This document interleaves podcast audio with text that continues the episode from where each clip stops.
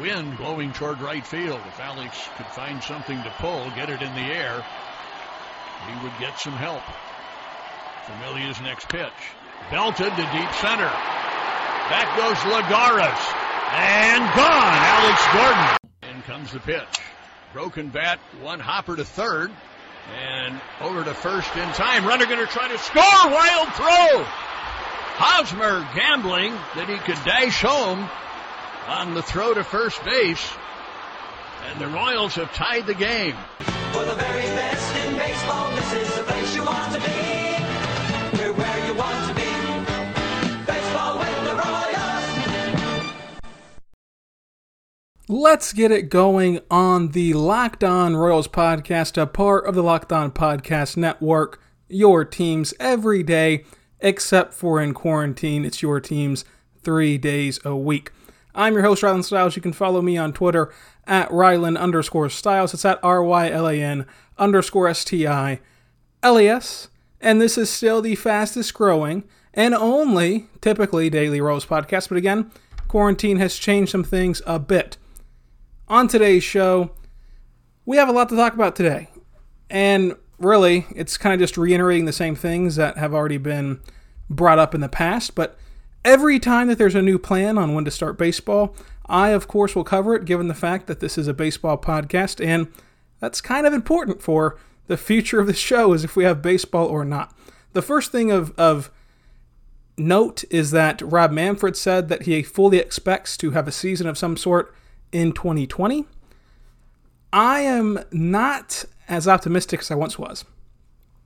When this news first broke uh, of the quarantine and uh, the delaying of sports and the delaying of baseball, I thought that there was no way. I thought there's there's absolutely no way that we do not get to see a baseball season this year. There's just that is impossible to me. However, as we move down this road and we're into late April here, it's becoming more realistic. Because there's so many hurdles to jump through. One of the most notable is the salaries. Sure, there are a ton of guys who need to play baseball again because they need to get paid. There's also a ton of guys, though, who would rather not play in the sense of if I'm going to have a prorated contract this year, is it really worth it to me? Now, I think that those players are, are few and far between, but you know, you talk about contracts, that's a big thing. The biggest thing, though, to me, that the biggest hurdle of all this is how many people the, that you would need to quarantine. It's hundreds of people within each organization. It's production crews, it's broadcasters, it's media members. Again, you, you can't have a season with no fans and no media. That that that would be a disaster situation. That would be a situation in which baseball is just playing to say that they played. Because if you can't have fans there, you need as, as much media as possible to give fans that experience and that connection to the game. So you're going to need to quarantine a lot of people. And I'm not sure if that is doable. But we've talked about all of that before and all of the logistics that go into having a baseball season. And my biggest thing, though, again, I'll reiterate, is at what point do we just say, "Hey, this isn't baseball anymore"? So let's just let's just put this on pause and let's regroup whenever it's safe to play actual baseball. We're talking about changing divisions. We're talking about implementing the universal DH already. We're talking about playing every game in, in states. At, at what point is it too gimmicky to play? At what point is the is the Royals for one year being in the Grapefruit League South or whatever, at what point is that a step too far to continue a baseball season? Because we're about to see the Red Sox investigation come to a close eventually. I think that that will happen once we know what this season entails. Obviously, what this season entails is, is, is point A for baseball to get hammered out. Point 1A, though, point, point, point 1B, I should say, is hammering the Red Sox. So that's going to be another tainted champion on the list plus the steroid era. Do we really want 2020 to be another asterisk? Well, yeah, the Royals won their division, but it wasn't the AL Central. It was the Grapefruit League South with the Mariners and the Rangers, and who who knows what what, what happened and blah blah blah. Do we really want that to happen to, to this sport again? So there's a lot that goes into it, but let's just get into the most recent plan again. Rob Manfred fully expects there to be baseball? I'm not so sure. The newest plan involves three states. So you'd spread teams out between Arizona, Florida, and Texas. So you'd have an Arizona league, a Texas league, and a Florida league. And you obviously cannot play each other because that defeats the purpose of quarantine. If we're going to fly from Arizona to Texas to Florida, you're going to have to isolate these teams' places. I would assume that the Royals would be in Texas. I mean, that's where I would assume that they would play is in Texas. And, and of course, this would be in the new Rangers ballpark that hasn't even hosted a game yet. So, so what an interesting tidbit that would be if they host their first ever baseball game in the brand new stadium in front of a audience of zero. And it would be even funnier if it wasn't even the Rangers playing if it was the Astros and Mariners playing the first ever game at Globe Life Park or Field or whichever Globe Life version that they're using this time. It would be hilarious to me if that did happen and then, of course, it would also continue on throughout Arlington and Dallas, I would assume, uh, using local facilities for the 2020 season throughout Arizona, Florida, and Texas.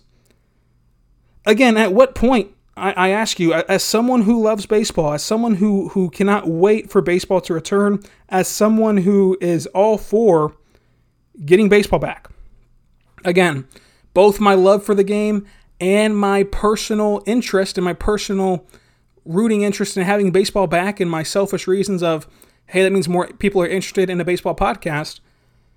I, I want baseball to be back more than I think anyone. I mean, literal income is at stake for me if, if baseball returns or doesn't return. Um, but at what point does this become too gimmicky? At what point does this become something that's not worth pursuing, that's not worth doing anymore? I really want to know the answer to that question. But first, I want to say about our good friends over at Postmates. I love using Postmates, and I love them even more right now because of everything going on in the world. I can get food delivered without leaving the house or even opening the door. They created non contact deliveries, so now I can order from local restaurants and everything gets left right outside my door. They also have Postmates Pickup, which I have been using to order takeout from my favorite local restaurants. Listen up, you guys need to be supporting your neighborhood spots right now. I've only been ordering local because it's a great way to support my community.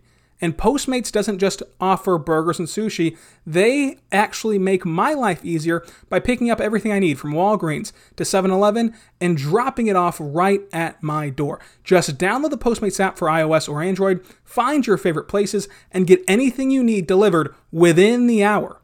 For a very limited time, Postmates is giving our listeners $100 of free delivery credits for your first seven days with the app. To start your free deliveries, download the app, use code LOCKED ON. That is code LOCKED ON for $100 of free delivery credits. Anything you need, anytime you need it, Postmate it. Again, that line for me uh, uh, of when sports is blurred and, and when this is, does not become worth it to restart. Because I'll reiterate. Me of all people would love for baseball to return. I have a I have a very heavy interest in it, not just from the love of the game, but to selfish personal reasons of it returning. However, for me, I cannot get behind, well, it's better than nothing. In a vacuum, sure, it's better than nothing, I guess. But to me, it's no longer baseball if the Royals are having to play the Rangers, uh, uh, Mariners, and Padres 81 times compared to their normal division. It's no longer baseball if we're going to be lifting up a Grapefruit League championship instead of an AL championship. It's no longer baseball if the Royals and the Padres, again, are getting together within the division. I mean, that, that's just not what we signed up for. That is not something. I ask you again if the Royals win a, a, a World Series this year, we play 81 games. We've talked about how that lineup is more competitive than people think. It's a competitive lineup. They get a good season out of Trevor Rosenthal. They get a great season out of Josh Staumont. They get an amazing season out of Brady Singer. If they come together and shock the world again, like they did in 2014 and 2015, if they come together and win a championship in 81 games, in a, in a season in which all you had to do was beat the Rangers, who are going to be competitive, and that's your competition was the Rangers. I mean, we went down the list. They can they can overcome the young scrappy Padres. While I do like that team, they're not world beaters. They can overcome the Mariners, who, who have been sorry for uh, my whole lifetime. So, at what point does this become something that's not worth saving? Again, if, if, if the Royals win a championship in 81 games, of course we would be thrilled. However, it would not resonate the same way. And once championships do not start resonating the same way, that's when you got to take a step back and think, hey, maybe it's not worth it to play this season. Ultimately, though, I do not think that we'll see baseball being played this year, especially if you need to, to quarantine everyone, because it sounds like a like a very good plan. It really does. It, you know, on on paper, without actually implementing it, it sounds like a, like the best option. But again, I present to you two of the biggest cases I can think of. And this, these aren't the only two cases because, you know, we don't know every player's personal life. But you look at Mike Trout, you look at Gerrit Cole, two of the biggest names in baseball. At home, they have a pregnant wife who, and they're both expecting their first uh, children. I know for sure it's Mike Trout's first. I'm not sure about Gerrit Cole. If they want to be there for the birth of their child, they'll have to leave the team and leave the bubble and leave the quarantine. That would mean that in order to return, they would need to be quarantined again. So you take out the week or two for having the baby, you put them in quarantine for a week or two. All of a sudden, if you're the Angels, if you're the Yankees, you've lost one of your best players for a month. Is that worth it? Again, let me know on Twitter what you guys think about the baseball season. Will it happen? Will it not happen? Where do you think it will happen? And how will baseball look? Let me know all of that on Twitter at Rylan underscore Stiles. It's at R Y L A N underscore S T I L E S. Again, as I've ended every show, I, I want to thank everyone who listened to this show and have continued to support the Locked On Royals podcast. We got this started in January and we have not seen baseball uh, really since, but the support has still been great, especially uh, in the local Kansas City area. So I appreciate everyone who's taken the time to listen to this show and support the show. Again, the fastest growing, and it was the only Daily Royals podcast until quarantine sent us into a three day a week format. But it's been fun. Again, you can follow me on Twitter at Rylan underscore Stiles. It's at R Y L A N underscore S T I L A S. And so I want to also reiterate the fact that we'll have the you know the the Locked On Royals fantasy baseball season if we do have a baseball season, so that's still on. Again, Locked On Royals fantasy baseball on ESPN.com as long as we actually have a baseball season. So tomorrow will be my favorite things from the 2019 season. Friday, we'll try to cover some more breaking news if anything special happens. If not, we'll probably just continue talking about 2019 uh, because, again, the show started in January, so you guys do not really know uh, my thoughts on last year and, and, and my opinions. And we'll, we'll try to get through this quarantine together, however long it may last. I think our best shot, you know, the most optimistic outlook is it will last at least through the end of May in terms of sports. And we'll see what sports looks like at the end of May. If we can't get sports back by the end of May, I'll be very pessimistic about ever returning for baseball this year. But we'll see. Um, I'm glad that Rob Manfred, though, has faith in this season starting because he would know the obstacles and he would know the interest and he would know the hurdles that he needs to get over more so than I would. So I hope that that, that is actually true and that Rob Manfred generally and genuinely does feel like we'll see a baseball season in 2020. So that'll do it for this edition of the Locked On Royals podcast, a part of the Locked On Podcast Network. Again, you can follow me on Twitter at Rylan underscore Stiles. It's at R Y L A N underscore S T I L E S. Be good and be good to one another, and we'll see you next time.